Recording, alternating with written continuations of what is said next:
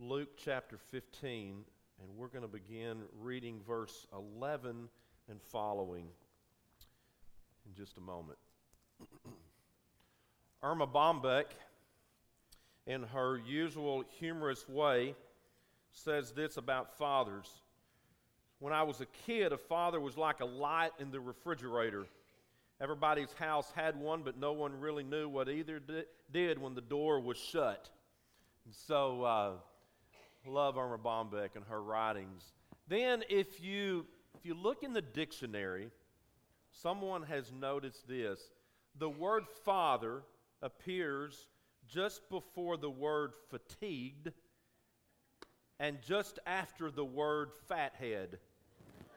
So, to all you fatigued fathead fathers, happy Father's Day. I would love to recognize all of our fathers today. If you would stand so we can recognize you this morning and give, give us the honor that we deserve, right?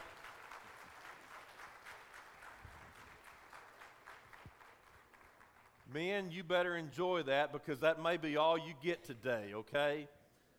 My daughter, Abby, looked at me just about five minutes ago and she said, Dad, are you going to say what you always say about Father's Day? And I said, What, honey? And she said, That mothers always get more than fathers. You know the joke. You know how that goes. And I said, I'm going to say something like that, so just hold on. Uh, Dads, happy Father's Day. We appreciate all that you do. I, I, perhaps I read this quote this week and it really stuck with me. Doug Flutie, the NFL quarterback from years ago, has an autistic son who can't speak, severely handicapped. And Doug once said this He said, I would give up all my successes on the ball field if I could just hear my son look at me and say, Dad. If he could just say the one word, if he could just say, Dad. I want that to sink in for a little bit this morning. Now, to us dads, when we hear that, even to this day, I still I get pretty excited about that. I love to hear that word. It's an honor to be a dad. Amen, dads? Sometimes it's scary, but it's also very humbling with what our children teach us. No matter how old or young they are, they always teach us something, right? There's just something about it when we hear that word, dad. Glenn, I appreciate your prayer this morning thinking about dads and thinking about our Heavenly Father. Because a lot of times we use our own fathers as a guide on what we believe God is like. When we think of the picture of our own father, a lot of times that's the picture that we have about our Heavenly Father from Scripture. And as I say on every special day, I don't know what your dad was like, dads. I don't know if it was a good relationship or just kind of there, or if it was a great relationship. I don't know. But I do know this we have a Heavenly Father who loves us so much. We have a Father who not only loves us, but He has breathed life into us. He's given us life. He's blessed us with life. And He's there for us every day. And so, if today is a great day for you, that's wonderful. If today is a difficult day, my prayer's with you. And I mean that from my heart. I don't know what it's like to not have a great father because I have a father who I love a lot. Can't be with him much on Father's Day because he preaches like I do. So once I became a preacher, the time that I was able to spend with my dad is just calling him on Father's Day and talking to him. Don't get to see him much. But you know what? That's kind of selfish in a way because he lives close and I get to see him a lot. Hugged him by last night about 10:30 as they made their way back to Texarkana. So I'm blessed. But I think about different scriptures about fathers in the last few weeks in my mind, I was praying and I was thinking, you know, which one will I preach on today? And it didn't take me long to think, you know, we need to go to the one that's really one of my favorites in Luke 15 because it gives us a great picture of, of an earthly father, and at the same time, it gives us a beautiful picture of what our heavenly father is like. And we need to be reminded of both. And so, I want you to look in Luke 15. It's a parable of the lost sheep, of a lost coin, and a lost son. All three stories illustrate to us how something was lost, but at the same time, a search took place with each one, and it was found and at the end of all three of these, what takes place is a celebration. And so when you read in Luke 15, you can't help but realize not throwing a party and not having a celebration when something is lost and then is found is not an option. You celebrate, you have a party. And as I started thinking about that, I'm reminded of the fact I'm not sure we really celebrate enough. We have so much to celebrate about the Christian life, don't we? We have so much to celebrate about the, about the fact that God was willing to give up. He was willing to say to his son, I need you to go to the cross because at this point, I need you to think about the whole world. And so he did that. And he was willing to, to let go and to give up his only son so that not just you and I, but the whole world could have life. That's a good, good father, isn't it? That is a good, good father that's willing to let go of his son so that the world could have hope. And so, join with me, if you would, beginning in verse 11. Jesus continued There was a man who had two sons.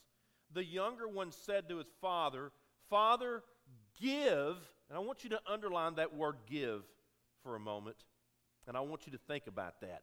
Give me my share of the estate. So he divided the property between them. Not long after that, the younger son got together all he had, set off for a distant country, and there he squandered his wealth in wild living. And after he had spent everything, there was a severe famine in that whole country, and he began to be in need. And so he went and he hired himself out to a citizen of that country who sent him to his fields to feed pigs. He longed to fill his stomach with the pods that the pigs were eating, but no one gave him anything. Now, was he, was he raised that way? Of course not. He was raised in a totally opposite way, but at this point in his life, he was selfish. All he was thinking about was himself. And so he goes off into that wild country and he goes off on his own, only to realize, verse 17, that when he came to his senses, he said, How many of my father's hired men have food to spare, and here I am starving to death? I will set out and go back to my father and say to him, Father, I have sinned against heaven and against you I'm no longer worthy to be called your son.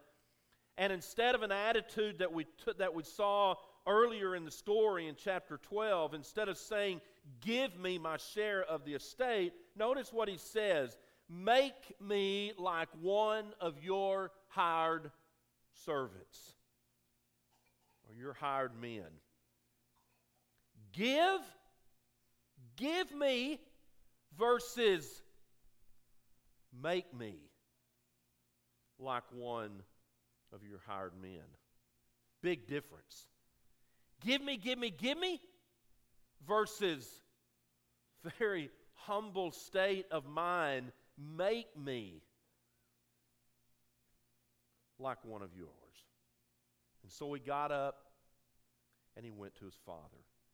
And while he's still a long way off, his father saw him was filled with compassion for him. And he ran to his son and he threw his arms around him and kissed him. And the son said, Father, I have sinned against heaven and against you. I'm no longer worthy to be called your son. But the father, instead of going on a tirade, instead of saying all these things, instead of setting him down and saying all these things about, well, you, you know, you didn't learn much, or you should have done this, or you should have done that, what does he say? Quick, bring the best robe, put it on him, put a ring on his finger, sandals on his feet, bring the fattened calf and kill it. Let's have a feast and celebrate. For this son of mine was dead and is alive again. He was lost and is found, and they began to celebrate. Well, meanwhile, the older son, standing off in the background, witnessing all of this, how does he take that? Now, let's be selfish for a minute. Let's let the human side of us kick in for a moment. Boy, the older son, he is ticked off, isn't he? I mean, he can't take this because, from his perspective, how can you do that, Dad? I mean, I have been here, I have sacrificed, I have done everything that you have asked me to do and more. I haven't given you any trouble. I haven't left, I haven't asked for my inheritance. I haven't done any of that. And yet, here you are with my brother, and you do what? You welcome him home, and not only that, but you kind of meet him halfway and you throw your arms open and you hug him and you kiss him? Really? Really? You see, the Father did, and the Father goes beyond all of our imagination, and He does what we would say is the impossible. He went against all odds, and what an example he set.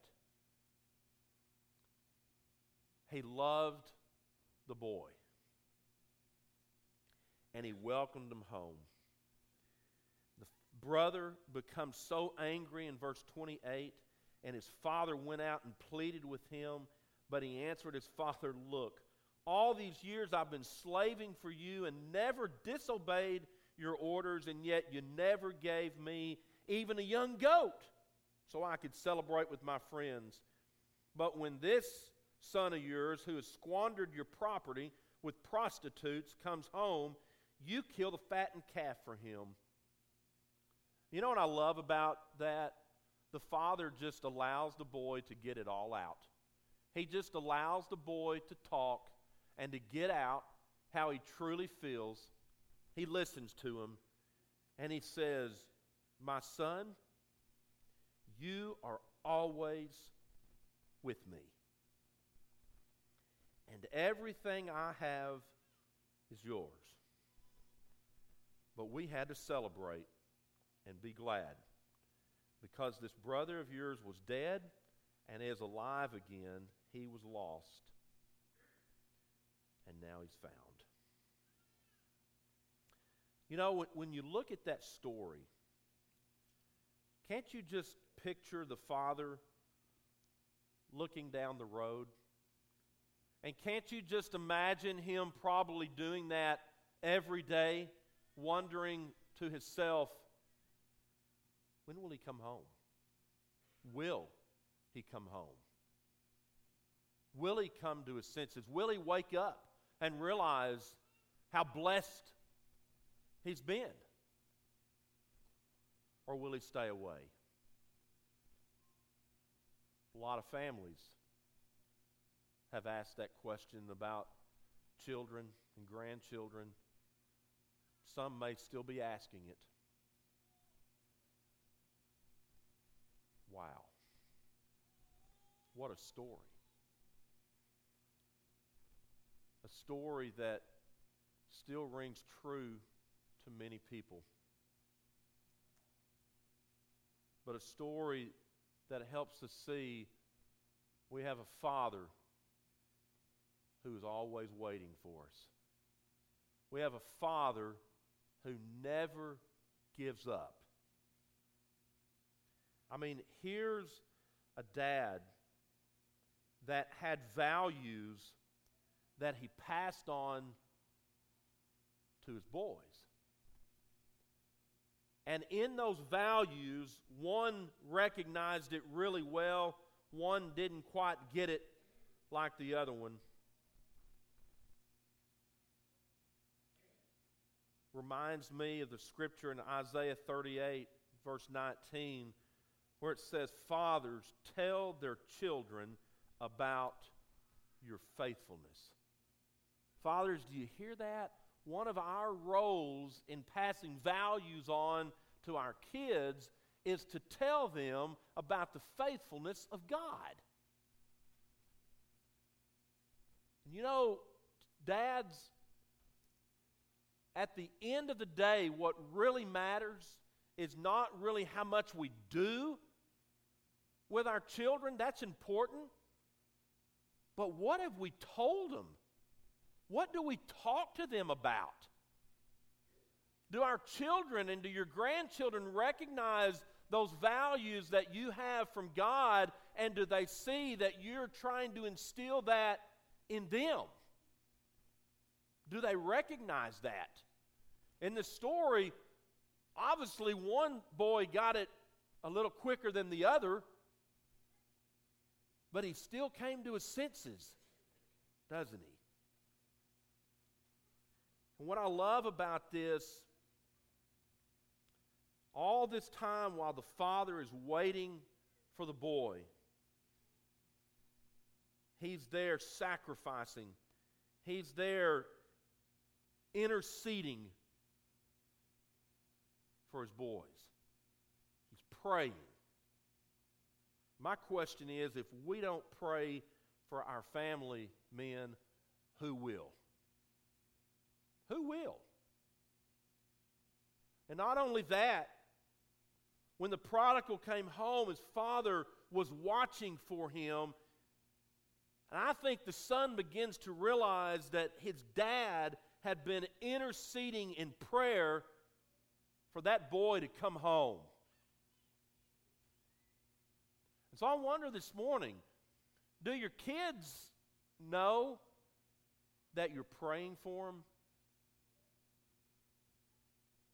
It's one thing to say, son, I'm praying for you, or honey, I'm praying for you. It's another thing to pray with them.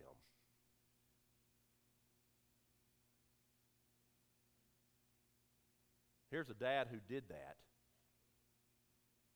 And here's a dad who's able to look at the older son and help him realize, you know, I'm not asking you to understand why this is happening.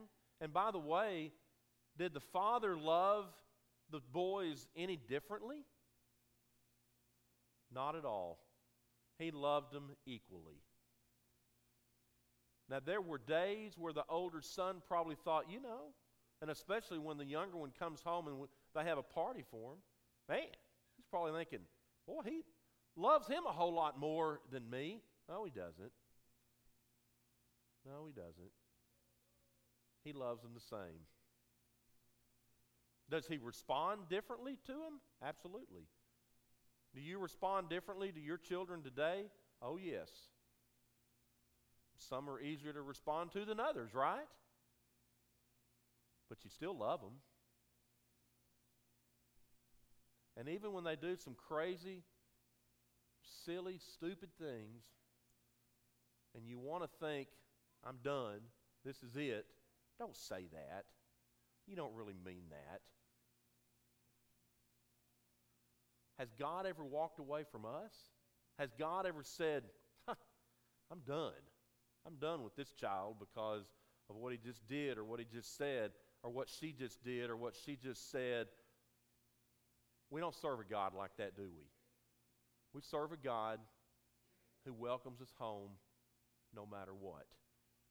Now, does he expect us to live according to his will? Absolutely. And when we go off in our far, far and distant countries, like we see in this passage, there's a price to be paid for that.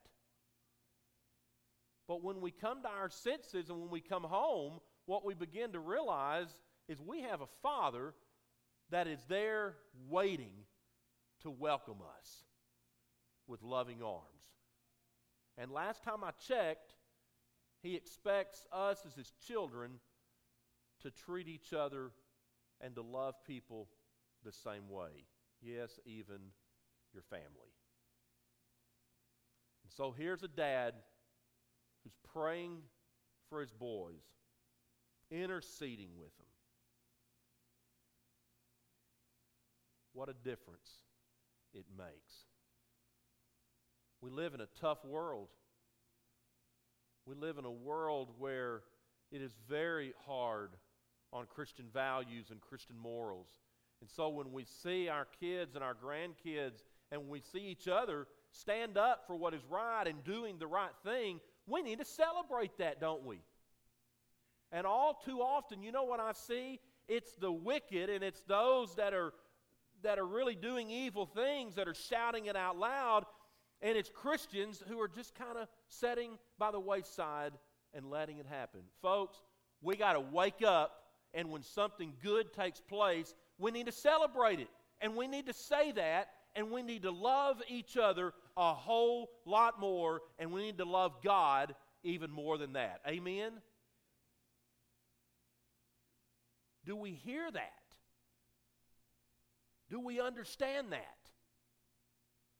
And again, if we don't do that, who will? Fathers, don't put it off for somebody else. Be the man. And be there for your kids. And love them. And pray for them. And life will be great. And what a blessing that will be. I did a funeral Friday for Don Carroll's childhood friend. Didn't know that until I showed up and saw Don and we started visiting about it. I guess what really touched me, Don, about that service, at the end of my message, I invited one of the sons to come up and to share some things about his dad. It took all that son could do, took all he had for him to even get it out about how much he loved his father and what he meant to him. And I told Jimmy later, I said, man, that, that touched me. And I, I didn't really know their relationship, but it was good. But that touched me to hear and to witness a son saying those things about his father, who he loved. And we were talking later that day, man, wouldn't you just like to have one more conversation wouldn't you just like to have five more minutes to say something? Yes, we would. This week marked the 16th year that my grandfather passed away, my dad's dad. We called him Big Daddy. Great man. I loved him so much. He was the hero of our family. And a few years, about two years before my grandfather died, my dad, he and my dad spent the day walking at our farm over in Arkansas, just walking the woods and talking. And after that day, my dad went home and he wrote about that day a little story called The Seasons of Life. I want to share that with us this morning because I reread it again this week just for memory's sake and for the sake of passing something on that we have of great value to our family. And he, he wrote this. He said, My dad tells the story of the little country boy who was asked by his teacher, How many seasons are there? And the boy replied, Four. And then he quickly named them squirrel season, duck season, deer season, and quail season. If you knew my big daddy, you knew he loved, he loved those four seasons of life. My dad goes on to say, Dad and I have enjoyed some of these seasons together over the years. We've also shared seasons of joy and seasons of sorrow, seasons of happiness and seasons of sadness. We've shared the season of new life and the season of death. And on many occasions in ministry and family, we have experienced seasons of refreshing from the presence of the Lord. Every season has added a new chapter to life. He says life is a series of seasons. As one grows older, the seasons of life seem to quickly pass. In youth, the seasons seem to be slow. In time, however, the seasons come and go at a much faster pace. And on my 51st birthday, when my dad wrote this, he said he and his father spent the afternoon walking along the creek bank and through the woods of their Arkansas farm, a special time. Our family roots have flowed through that little creek bottom for over a century, going back to my grandparents and great grandparents. As we walked, we talked about life and death. Dad's steps faltered occasionally due to his age and health. And he offered a helping hand from time to time. And as they sat in the sunset shadows, my dad commented that he was beginning the second half of his life. And dad thoughtfully replied, I'm starting the last quarter of my life. And both of us were rather brash to assume we would see the century mark. Dad, you've taught me much about life. You've been with me in childhood, young adulthood, and manhood. And in each instance, you have gone ahead to blaze the trail. Your steps have been clear and distinct.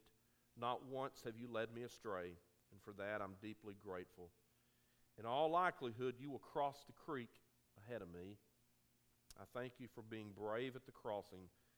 I thank you for being instant in season and out of season. And I thank you for helping me to better understand the seasons of life.